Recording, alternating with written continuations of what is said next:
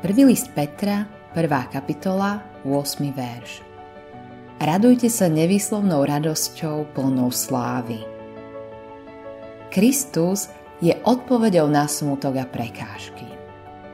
Toto je svet zmarených nádejí, zničených snov a znechutených túžob.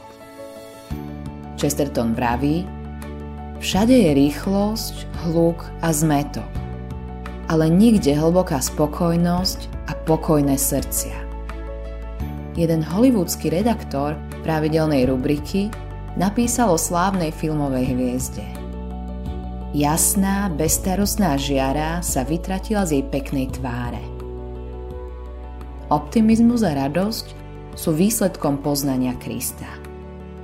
Ak sa srdce naladilo na Boha skrze vieru v Krista, potom bude pretekať radosným optimizmom a dobrou náladou. Nikdy sa nezbavíš strachovania a skľúčenosti, pokiaľ sa nenaladíš na Boha. Kristus je prámeňom šťastia. On je prúdom šťastia. A to je tajomstvo radosti kresťana. Modlitba dňa Vďaka Tvojej láske zažívam potešenie pokojného srdca.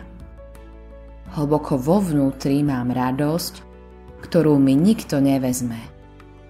Páne, nech moje oči vždy hľadia na Teba, môj zdroj radosti. Autorom tohto zamyslenia je Billy Graham.